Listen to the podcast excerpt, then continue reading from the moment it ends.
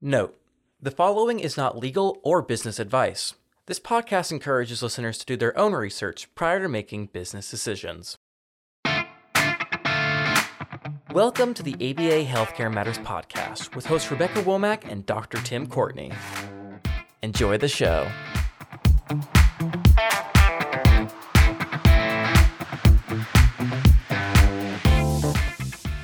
Welcome to episode five of the ABA Healthcare Matters podcast, where we talk about applied behavior analysis in healthcare. My name is Rebecca Womack, and I'm joined by Dr. Tim Courtney, my co host. Today, we'll be talking about the importance of ethical clinical practices and how that relates to advocacy in the field of healthcare. I am a behavior analyst, both by education, certification, and also licensure.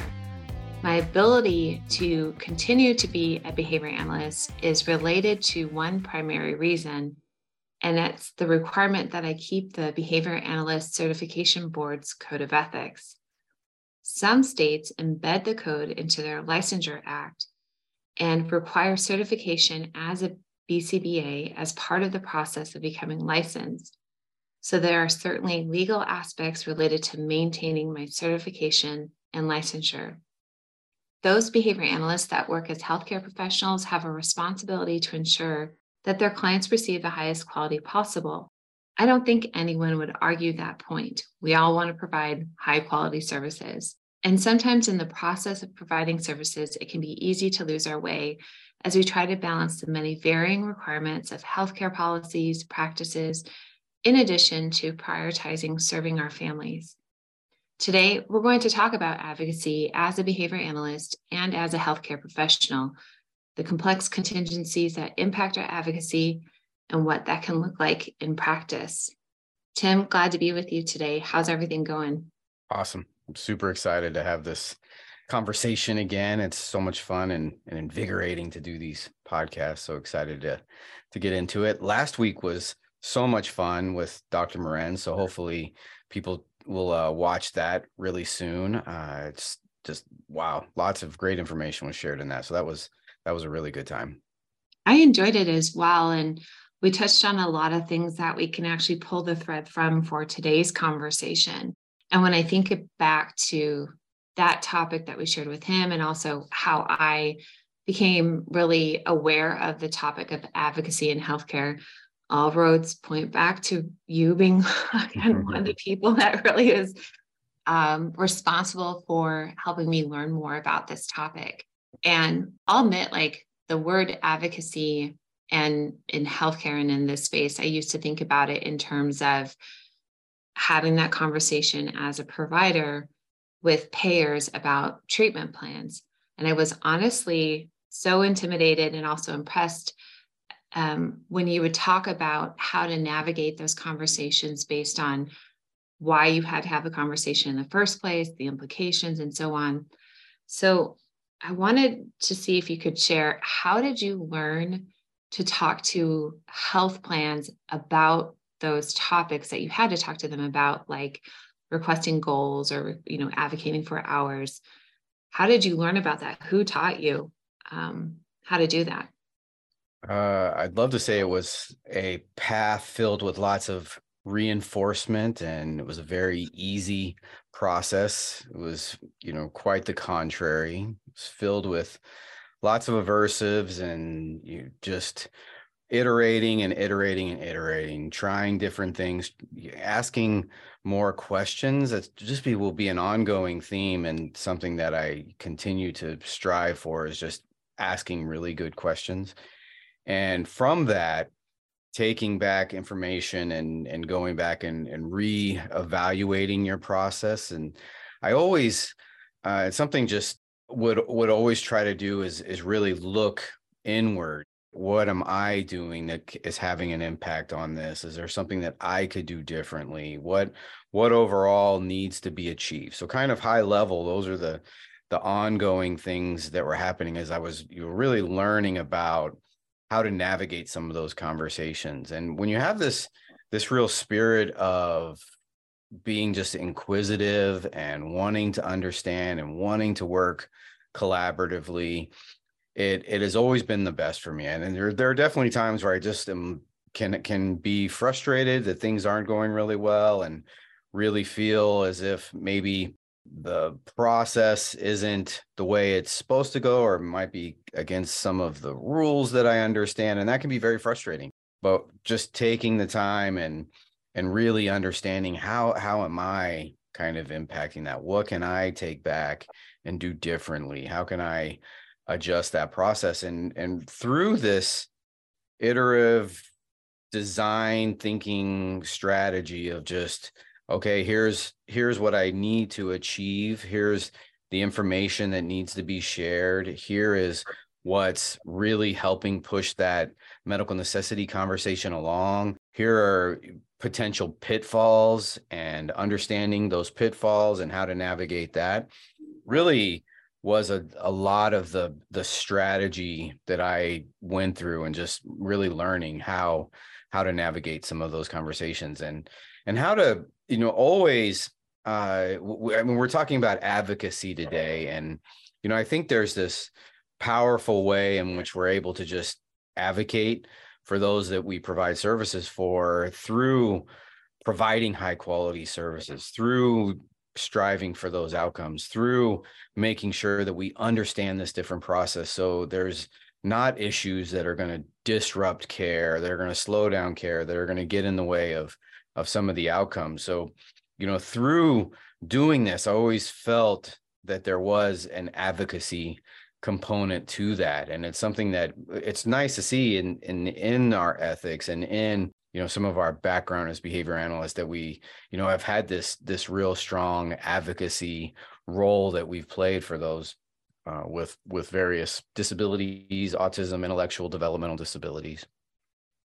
I mean, all great points. Agree. I think you had some really good insights, and when you think back to you know the first time that you had to make that phone call to the health plan, um, can you talk about how you knew what to say? Because I think that's what sounds really intimidating to me, or felt mm-hmm. intimidating, mm-hmm. is. Mm-hmm you're talking to someone you don't see who has every capacity like every ability to affect your your life or client's life in a significant way how did you know what to say and how did you know what not to say uh, to be honest i had no idea what to say no idea what not to say and it was intimidating and scary and there was a lot on the line and i really felt it whenever things weren't going well, I took it very personal. It was, you know, a really mm. difficult mm. and challenging time to navigate those and and navigate those situations. And it was really why I, love doing podcasts like this and trying to get information out so that others are more prepared for that.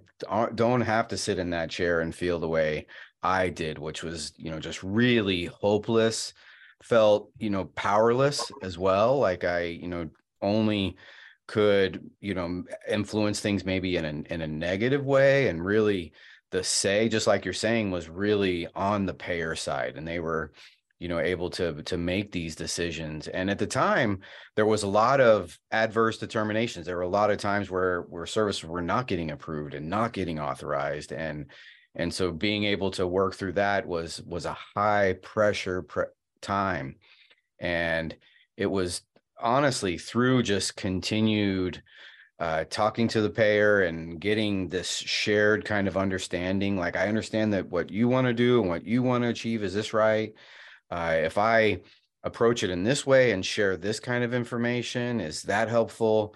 Yes and you know, one place one strand that that really was able to put that connection was around dsm criteria and are we addressing those? And and that was uh, a real epiphany with the payer was okay yes we are uh, in agreement that if we are targeting these areas and working on these things. And so that helped really facilitate a conversation i was fortunate i was taking i guess fortunate and unfortunate i was taking all of the calls and was so i had lots of opportunities working with lots of different insurance companies and different medical necessity reviewers working with some reviewers multiple times over and over again which was also very helpful and uh, developed yeah, professional relationships where we were able to to have you know really good conversations and and could understand where each each of us were coming from and you know having a lot of empathy on both sides was was a, a, another key strategy that I think helped with a lot of those conversations. But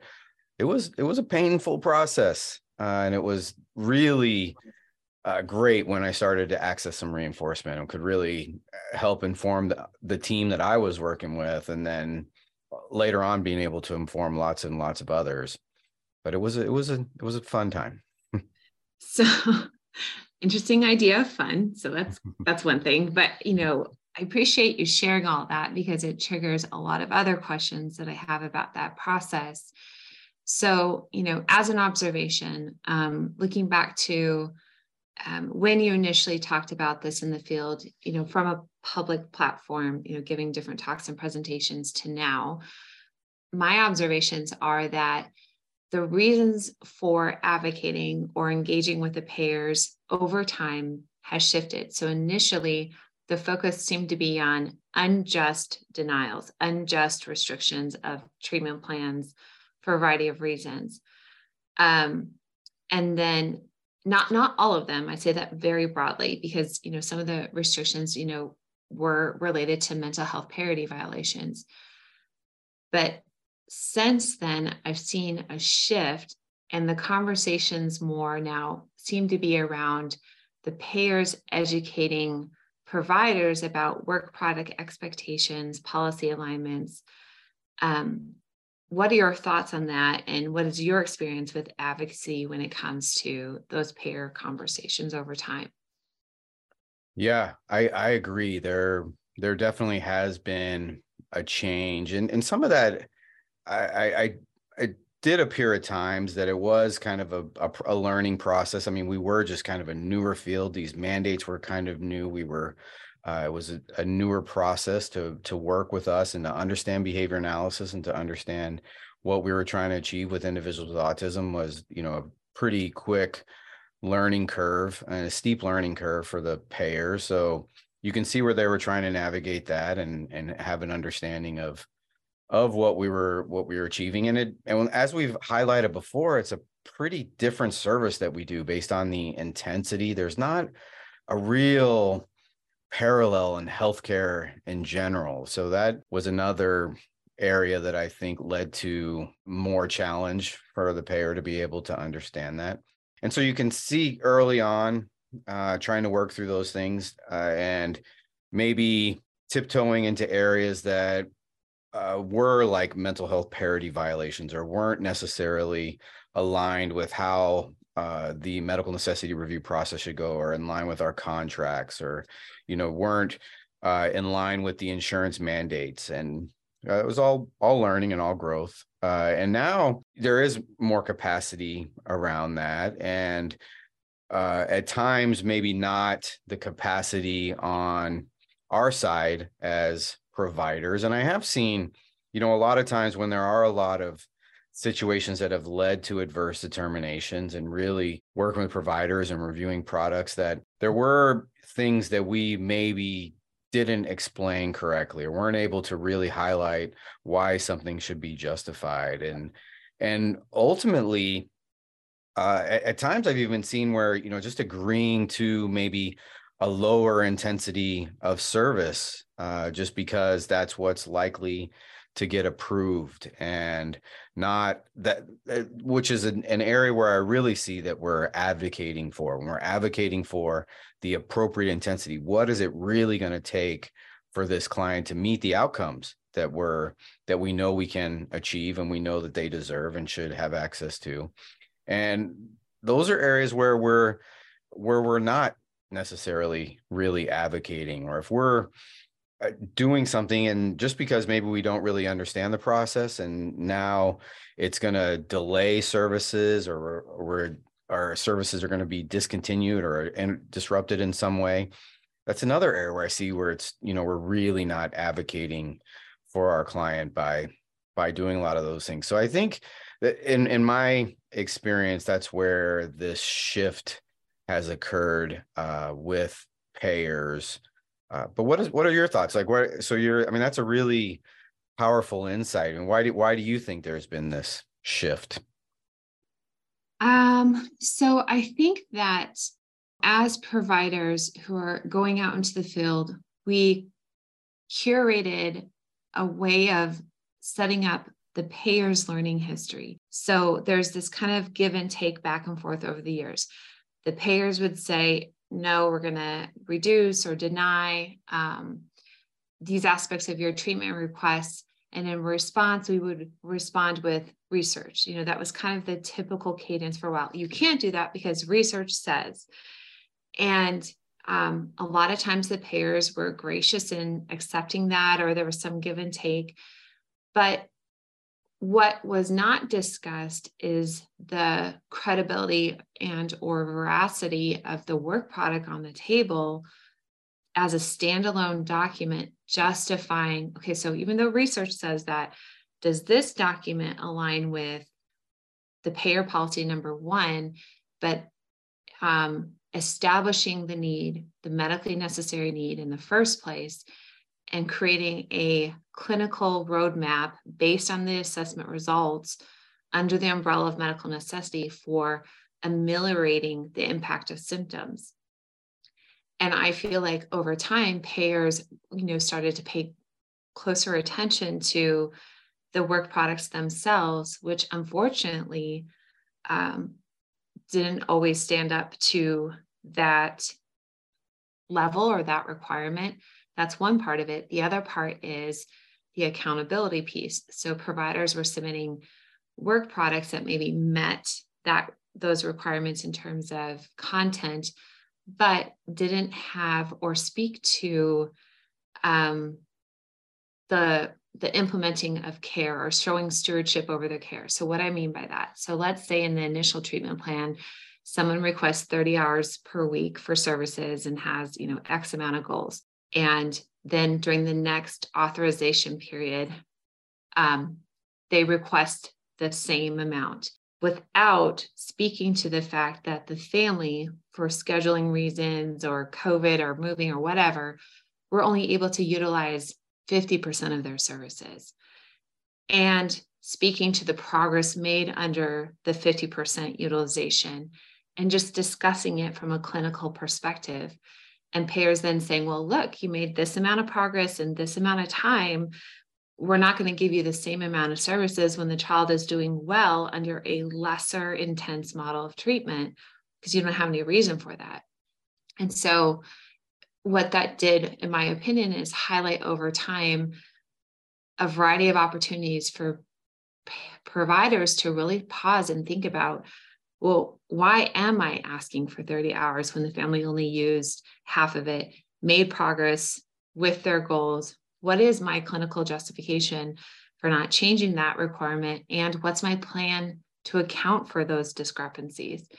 And payers, rightly so, um, you know, have have have the right to ask those questions. It's them showing stewardship over their member base or their consumer base. Yeah, a lot of interesting things that you discussed there. And the one that you highlight, there were just a couple that I'd love to touch on, but the one in regards to this uh, justification being solely research. Uh, mm-hmm. Uh, so, you know, I don't know if did you have you ever encountered this? So you're you you would have really solid evidence supporting from a you know you're able to pull a lot of studies and you submit that uh, with your uh, maybe your appeal or maybe it was in your initial request. And then the response from the from the payer the insurance company is equal justification based on research for their determination. Have you encountered that? Um yes i have. And i think this is where you know, it, just my opinion, I might have to go into hiding after I share this, just as a caveat. But I think this is how I think about that process. Both are true and both are right. And like as a de facto, the American Medical Association accepting the eight CPT codes into the category one set um, means that the interventions that were approved associated with those CPT codes are widely accepted by the medical healthcare profession. That speaks to the to the credibility of the research. Under a model of medical necessity, So we know that the research says a lot of things about what we do and where we do it. The point is to show through your assessment work the level of issue or challenge um, in that environment that the client is experiencing due to their diagnosis, both objectively and subjectively, and what your plan is to address that in a way that is germane to the service given the environment. So, in a school setting, just because you know the literature shows that we can be effective, we can achieve outcomes, and we can make change in behavior in a school setting doesn't mean that that's the only reason why we get to provide services there. It's our job to set up treatment in that environment in consideration of all the variables that impact services. So we're considering the school, we're thinking about IDEA, we're thinking about the client's IEP or 504 plan, the family's values, all of those things contribute to the case for medical necessity. Um, to me, it's not just about research. We're not there to talk about research, we're there to advocate for the services that we have deemed um, that our client needs as being medically necessary. I've often thought about that as clinical judgment. I mean, what are, what are your, I mean, would you kind of agree? And, you know, so you have like this, like, just, I love how, just like what you said, like it's already been accepted. Everyone knows we have strong evidence and support for our interventions. If you, as long as you're conceptually systematic and your interventions are in fact behavioral analytic, if they're not, that's another problem. Something you definitely should be looking at and, and addressing for a lot of reasons, right? So it's always an assumption. It's behavior analytic. So, you know, using your clinical judgment to be able to support uh, and be able to uh, justify why you're asking for X intensity or X dosage of service, or you know, the, you want to target these specific areas. I think that that is everything, to be honest. But I think it's what I wasn't necessarily taught because when I was in school, this wasn't a thing, right? Like um, this was starting to happen on a national landscape, but it wasn't where it is now. So I think it has everything to do with exercising clinical judgment and demonstrating the the process of that decision making in your treatment plan as justification because the other thing too is that you know, as practitioners, we have to remove our bias. Just because someone comes to us with a diagnosis of ASD or whatever is covered by the health plan doesn't mean that they automatically warrant ABA services because of the diagnosis. We still have to be an investigator to, to evaluate what is going on, what our findings are, and what that means in terms of our recommendations. I think over the course of time, there has only been one client who had a referral sent in for ABA services after my assessment. I didn't recommend um, what I would typically recommend, which is, you know, treatment for a couple of years, but I think it was just a focus model of care for six months, and that was it, um, which was a little bit different than what the family was recommending, but actually ended up working out. So I think it's what is absolutely needed, but I don't think that we as a field are mentoring our future healthcare providers under that um, kind of mindset or that way of thinking. Yeah. Uh, yeah. When we think about like our education around these areas, and I, we've talked about it a little bit before, but I, equally you know just really trained as a generalist i went to the to graduate school at FIT and worked under Dr. Uh, Jose Martinez Diaz, which was mm-hmm. amazing. And in hindsight, I can really see where he taught me a lot about advocacy. Not I, in in coursework, I never got anything about being able to uh, navigate medical necessity, or but I was taught a lot about these are our concepts, these are our principles, these are you know our interventions and and this is the empathy we should be showing for our clients and compassion and you know he dr martinez would get very emotional in a lot of presentations and it was that emotion that was often around uh, areas that were uh, where you know maybe for some reason services were were not able to get access or wasn't able to achieve certain outcomes and you know just this longing to be able to help which was you know just i'm so grateful that he passed that along to me and it's just been an ongoing think area that i helps me in being able to advocate and be able to navigate some of this medical necessity was you know just really uh, knowing that i'm gonna i have solid judgment for this. Everything that that i'm asking for all the amount of hours i'm asking for everything is this is why i think that's important. This is why i think this is going to be necessary and i truly feel in my heart that this is the right thing to do for this client. Uh, when i've seen situations where I, it's kind of clear maybe a behavior analyst or is not feeling that way or is you know maybe feeling a little bit differently and and not fully uh, able to to have this this uh, backing you know which makes clinical judgment very easy and honestly makes ethics easy makes navigating a lot of this very easy is when you know like this is this is why i need to do this. You know when you think about your coursework uh, and do you can you see areas where you were maybe taught about advocacy and about clinical judgment? Yeah actually i, I can. I'm thinking back to a few professors that i um, really appreciated learning that from both on the behavioral side and on the clinical side. So one of the professors um, that i learned how to write assessments from did a great job of teaching not only taking the assessment and performing it with fidelity and the importance of all that, but what it means to take the results and translate that into information that is usable, not for you as a practitioner only, but also the family or the, the person who the assessments are about. And that is an area where I think our field um, still has a lot of room to grow in because we um, sometimes, you know, we just submit the graphs or charts or the reports, but we don't translate the implications of that. And that's the key to making a case for medical necessity is taking that data and talking about it in terms of the findings and the application to the client's life.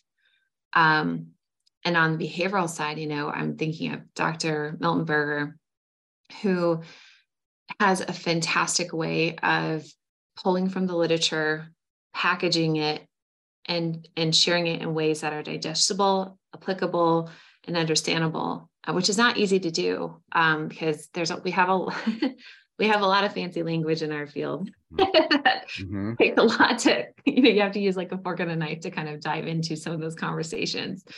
Um, but I think those those two kinds of schooling certainly helped contribute to clinical thinking now but it's all the other things that you know came after my experience in grad school that I also think need to now be incorporated into our, our grad programs.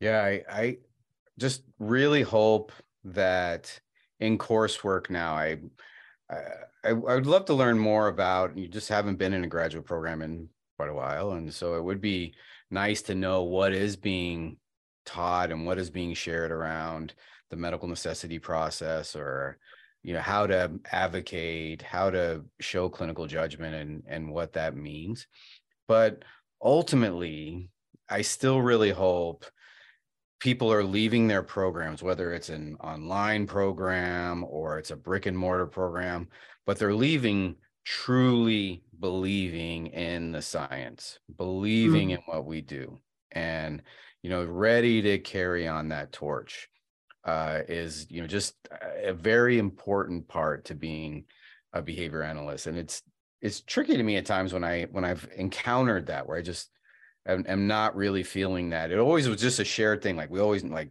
when i was amongst behaviorists there were you know, just this where eh, the science is amazing and we can achieve amazing things we just have to apply it.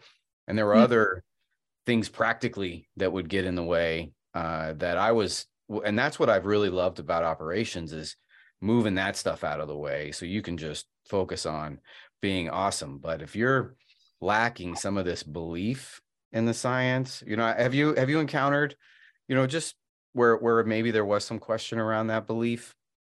That's so interesting. So i would say not necessarily belief in the science as much as not like there's a disconnect in how to take the science and apply it to the real world. Um, so a lot, my experience has been with, uh, especially a younger behavior analyst, is that when they get their certificate, they jump right into a position, usually with a company that's providing ABA services, and they feel very lost. Like they don't know how to take the academia, um, the rigor that is taught there, and adapt it to a child that's 10 minutes late or who has a fever or you know there's those real life variables that affect the picture of services and also how to advocate for themselves so that they're operating um, under their own scope um, their own capacity that they're not getting overwhelmed and how to have those conversations um, with their their employers about hey you know um, unfortunately i can't I don't feel comfortable starting out with a caseload of 20 people. I just, you know, got my certificate yesterday. Can you help me with this? That mm-hmm. kind of thing. Um, but so tell me a little bit more about that, if you don't mind. So when you say like you're not seeing as much of a belief in the science, like what does that look like in practice? I, I've just situations where maybe uh, there is a you, you could have a where I would not really just justifying the intensity of hours and not feeling comfortable in the amount of hours and ultimately it, at times it, it really feels like because i don't think i can achieve these outcomes and i don't think we'll get to mm-hmm. those outcomes and i don't truly believe that we can get there and and there is a, a portion of where it's capacity and i think there are you know at times trying to even like oh i, I want instead to have I, this other uh, profession take over. And, you know, I'm trying to be a little bit generic here and um, but it's the at the at the root though, it always and I think it was, you know, you know, we're we're gonna talk a little bit later about like pet peeves, but this was something that for me personally was it has been hard to get past at times with within and in younger behavior analysts where but i've also seen it in in more senior people that have have been around for a while and are still just not fully maybe have not encountered uh, being able to achieve amazing outcomes and not been not even encountered a really comprehensive program you mentioned earlier you, focus programs there, we have a lot of history in doing this focused work coming in doing functional analysis, functional assessment, identifying why problem behavior is happening, fixing that, whatever setting it's at. We're at home, we're in school, we're in, and we're amazing at doing that, right? And then there tends to be very little question. But on the acceleration side, that's where I've seen, or or the amelioration side, where we're addressing symptoms and being able to really understand the diagnosis and and know that yeah we can maybe we won't get vocal verbal behavior here, but there is other communication that we can get, whether it's selective or being able to augment it in some way. But we we can definitely get communication. We can get social skills. We can get uh, adaptive skills. You know, there's a a range of areas that that we can and can be effective in, but you know, just having still a, this fairly narrow focus and uh, other, you know, not really have have encountered i think those contingencies is where where i've in, encountered you know some of this that that's just really felt to me like it it it might be a, a belief issue and and truly believing is where i've i've housed it and it's something that you know my leadership personally want to be able to inspire and then help uh, behavior analysts be able to get to that. And and you you mentioned a, an interesting point that gets there. It, I mean, it is such a cliff that you jump off when you finish your graduate program. And you know, the board has has done a lot to try to make sure fieldwork experience is helping to make that a little bit smoother. But I, I just a shameless plug. There was a, an article I did with Dr. Hartley and colleagues, and where we uh, talked about an apprenticeship model mm-hmm. and some behavior analysis and practice.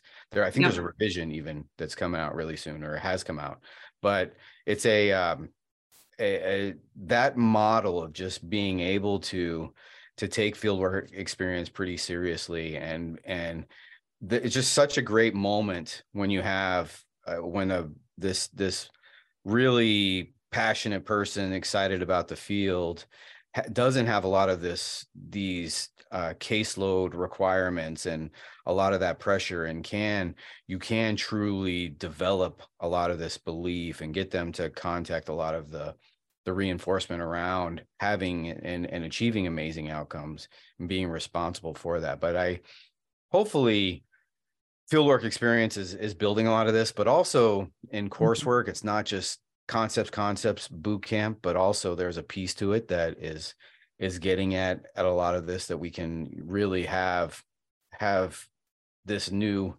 field of of behaviorists coming out really really inspired and and I see a lot of it still happening so I mean it's that's always very exciting and and rewarding to see it uh continuing to happen.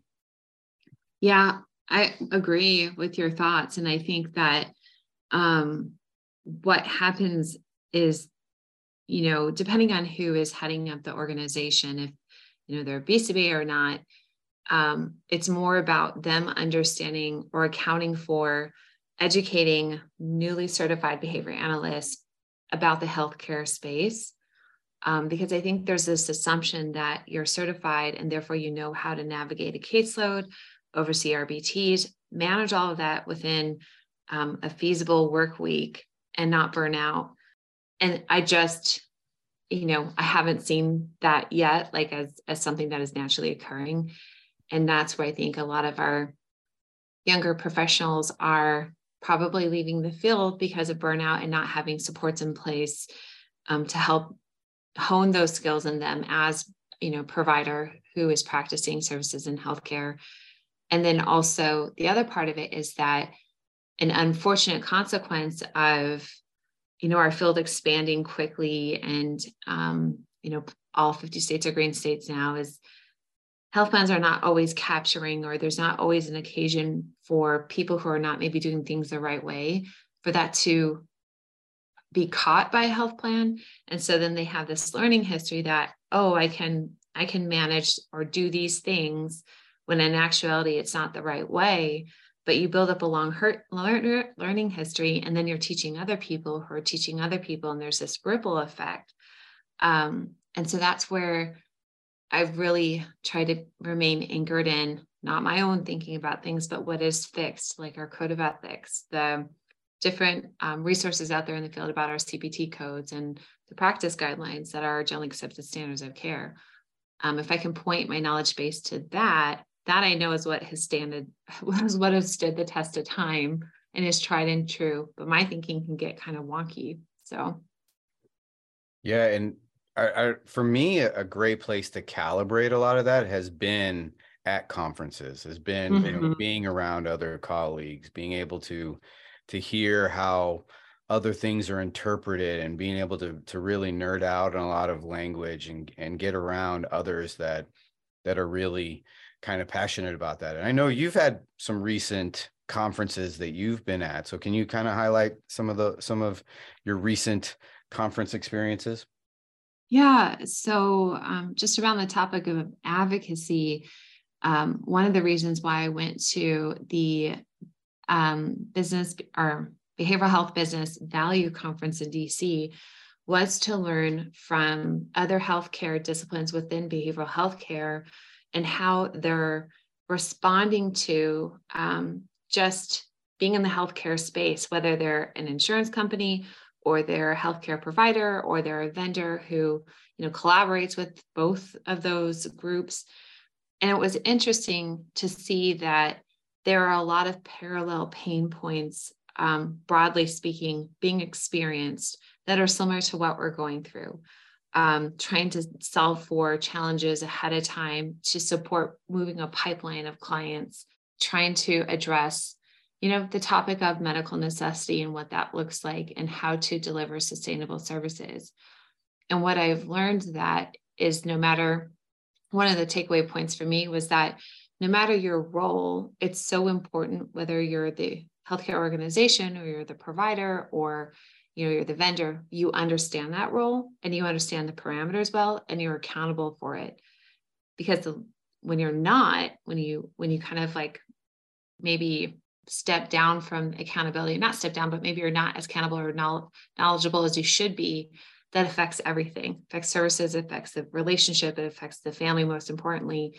And then from there, things can unravel somewhat quickly. What just looping back to even when we started the conversation today, we had highlighted this shift in the medical necessity review process. Yeah. Would you see something similar as as a move from fee for service to value based care? Uh, that you know there could be some similar growing pains, and then it evolves into different kinds of challenges. Oh, absolutely. I mean, I think part of the challenge with talking about value based care within ABA services is that I don't think our current clinical infrastructure, our, our model of delivering care is set up actually to implement value-based care services um, according to a traditional model um, we from the get-go you know should be learning how to provide services alongside other healthcare disciplines how to integrate care how to coordinate care. Um, beyond i will talk to them maybe once this treatment period and we'll share goals. Like mm-hmm. in order to uh, and i don't mean to be insulting in that way by any means but value-based care requires you know sort of this lock arm or lockstep approach to um, serving the client. And it's not just the client because the family is also affected by the client's diagnosis whether it's um, you know dealing with concerns about um, mental health maybe pre-existing conditions are exacerbated by the stress that is related to um, the child's diagnosis money constraints, which could also affect health. And I was just having a conversation with a colleague just before our podcast today who discussed, you know, a family member that had a broken femur from their child um, who was diagnosed with autism. And so when we think about value-based care, the focus isn't just on, you know, the cadence of six-month authorization cycles, projecting out titrating services, but it's about the cost of care to the family as an effect of the diagnosis and how to work with all those different health plan or health discipline touch points with the client to move the needle um, in the direction collectively, which has implications for documentation, service delivery, all of it. It just the whole picture of services would change completely under a value based care model. Yeah. And when we were like just thinking about the painful time of working through some of the medical necessity challenges and you know mm-hmm. through that phase of of bringing our field into this healthcare space uh, one one thing that in just in hindsight and just kind of occurred to me as we were talking was vision and and seeing that wow this is so important for the field. Like this is so amazing this that we're going to be able to fund this intensity of service and you know be able to to make this kind of impact. And so i had you know vision really helped continue to move through there. And as you're talking through value based care and i just continue to have this vision of that being really an amazing evolution this next kind of phase for us that still supporting i, I find very little that's going to be contrary i mean I, I can't think of anything again that's going to be really contrary to effective behavior analytic services. It just seems like it's going to be so much more amazing, so much more support, so much, such a larger impact. I mean, is that, is my vision off here? I mean, would, do you, do you share that or do you have a different vision of, of our moving to value-based care? No, I 100% agree. I think it will be far better and the, the method of measurement in a value-based care model is like our sciences love language. It's about performance and outcomes as opposed to that fee for service contact, which really works well in a business model because you're able to project and forecast and anticipate and scale accordingly. But with value-based care, that type of measurement is it's not on the table. It's very obtuse. And you have to shift your thinking from um, services you know, in dates and times to what matters to the health plan in, in terms of impacting the cost of care and thinking somewhat along the lines of innovation what are other ways outside of just data driven outcomes that we can look at to evaluate progress over time? So, for example, if a client who has autism and whatever you know, other comorbid conditions, because of the those diagnoses, has 10 ER visits a year, mm-hmm. um, a ton of different medications, sees X number of specialists. Those are also markers for the health plan that they can look at over time to see the impact of ABA services and how that can reduce the intensity, improve um, the condition. But in order to get at that, the behavior analyst has to be really prepared to um, work in concert with them in real time to make those uh, effects in, in treatment it's just it i think it will be tremendous and life changing and i think this the brilliance of what we do will have a broader reach but it will take a bit of work to get there yeah and i still this belief because even as you're talking about and, and describing that profile of client you know i just know we could be amazing with that and can really help reduce ER visits and be able to improve overall quality of health. I, I know the science can achieve that. And it's really going to be important that everyone can believe that. And we can just get away from are we covering X amount of sessions or X amount of intensity of or th- this number of hours, but out, it's fully outcome focused. And so it's a, uh, I, I, I remain very, very excited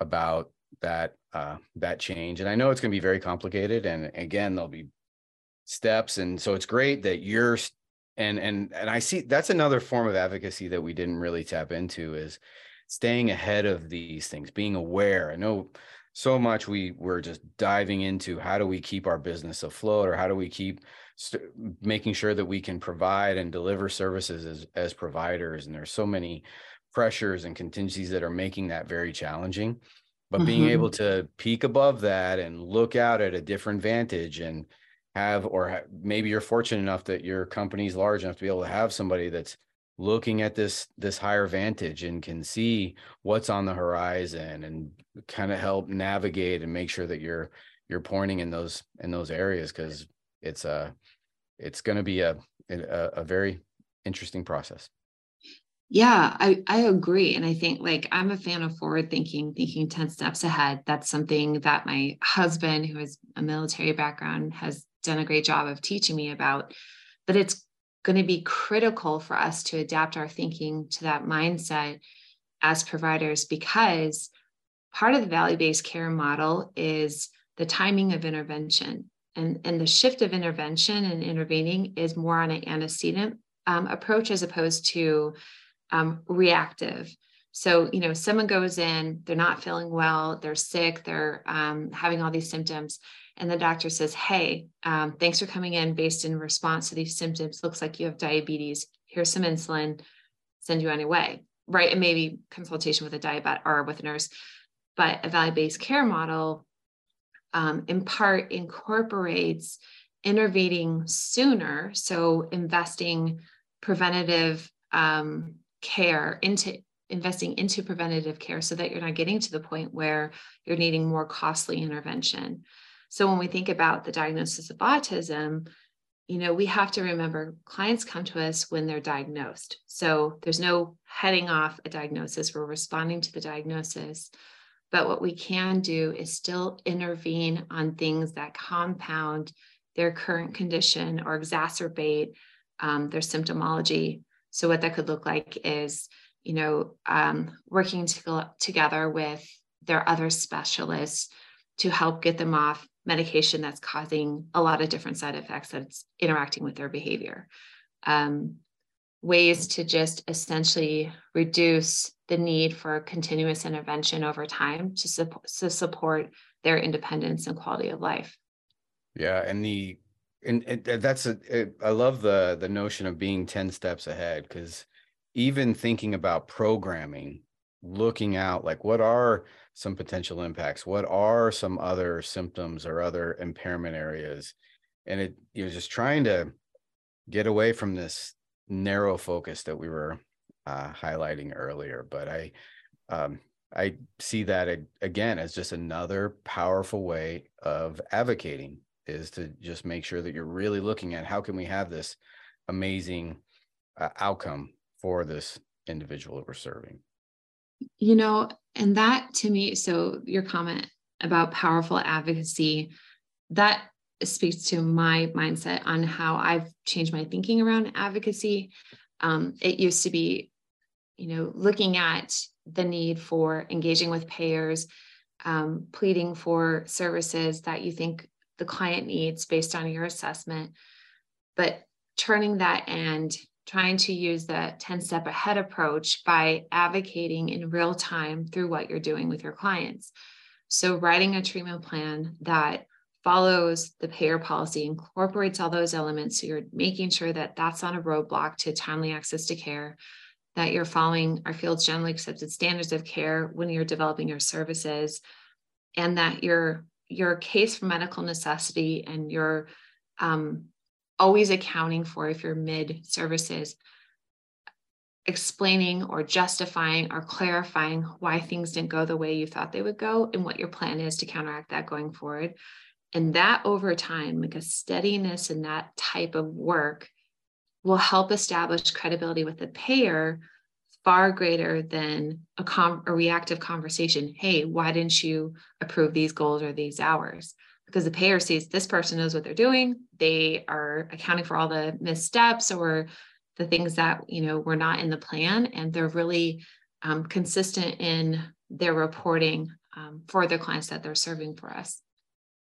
Now you're speaking my love language. Perfect. That, that is definitely so key. It's you know just always maintaining professionalism always just making sure that you're it it and it, it leads to that confidence.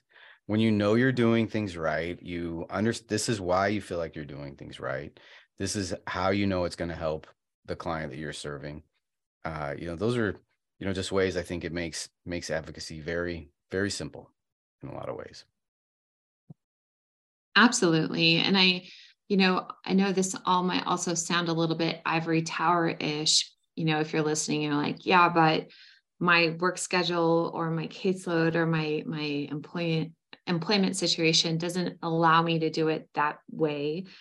And so take what you can in chunks that are achievable for you. You don't have to completely become um, perfect in one day but do what you can in a way that makes sense and that is feasible for your workflow um, and then gradually add in things as you feel more confident and competent in what you're doing. And that will that will take the task of becoming a provider who delivers excellent work products, which you know we all want and it's and a given, but I think it's a little bit harder to achieve than we realize. Far more um, doable than just saying, "Well, I'm going to do that starting now," because that's a lot. You're always so good at closing us up. Like you have these just profound insights right at the right at the end. I think you just just always do such a great job of of closing up our our session. Well, thanks so much for the chat today, Tim. I appreciate it. And, um, you know, before we go, I do want to put you under the hot spot a little bit. I have a couple of questions for you that I feel like um, I want to know the answers to, number one, but also I, I think it'd be great if our listeners could get to know you a little bit better. So, sure. um, and when it comes to you um, as just Dr. Tim Courtney, what would mm-hmm. you say is your biggest pet peeve?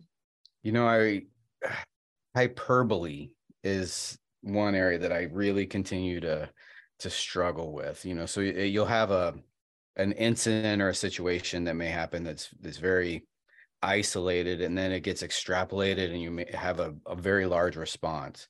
And so one thing that i love about our science is it's data driven so let's let's monitor that. Let's observe for that. Let's see if there requires a response and not this and even you know there could be really tough things that might happen and uh, that but it just doesn't often require this really uh, reactive response and major system changes uh, because of a, a, small kind of thing. So that that tends to be a pet peeve for me personally. So what time of day do you get your best work done? Oh definitely in the morning. Like i have a uh the so i like to to work my day in, in a lot in a different kind of way. So I like to do deeper work, things that are going to require a heavier cognitive load earlier in the day. Uh, later in the day, it's really more of those just monotonous tasks. That's where email will get checked or filing things in my uh, in my computer, or just you know, just the more stuff that doesn't require a heavier cognitive load. Um, but mornings, I love mornings. What was your favorite subject in, let's say, high school? High school. Yeah. Mm-hmm. I to be very honest, I did not love a lot when I was going through school. Like I didn't didn't have the best experience, wasn't super excited about much in high school. Outside I was I really enjoyed most of the social opportunities. And to be honest, probably maybe even the physical education class or uh, an art class might have been something that I that I enjoyed the most. I laugh because I think that is so funny. Like I hear you maybe as younger Tim to your parents being like, I'm really not getting the class as much, mom and dad, but I really like, you know, my friends and hanging out with them, which is a very high school, I, I think, normal response. And I think a lot of people could identify with that. I uh, was uh, truly the class clown. Like I really enjoyed getting people laughing and uh, I'd spent had had way too much fun with that. Fantastic. And last question if you could live anywhere in the world, where would it be? Uh, it would be Aruba. I Aruba. Really love Aruba. I go there all the time. I'm actually getting ready to go in a in a couple of weeks and and just can't wait. It's just my space where you know just looking at beautiful space you just can breathe better you can mm. you know meditation gets easier like it's a I um it clears up, just reinvigorates. So if I would really encourage people just to get in touch with nature, get in touch with places where you can can really be able to let a lot of all the stuff that's going on privately can just kind of let it let it calm a little bit. I feel like we should probably do a podcast there. So hmm. oh yes, we should. let's look into that. and thank you so much for sharing. Love those answers. And as always, love connecting with you.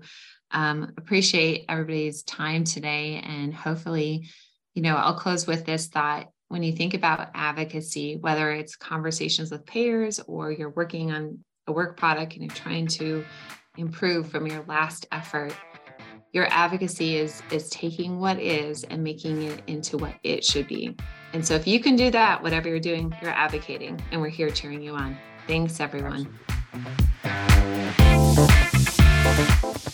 Thank you for listening to the aba healthcare matters podcast. This podcast is created and hosted by Rebecca Womack and Tim Courtney, and produced by Wil Courtney. For more from the show, you can follow us on Instagram at ABA Healthcare Matters, Rebecca on LinkedIn and Tim on LinkedIn and Instagram at Dr. Tim Courtney. Socials are also available in today's show notes. If you like the content of today's episode, please make sure you rate and review on Spotify or Apple Podcasts. Thank you for listening, and as always, keep fighting the good fight.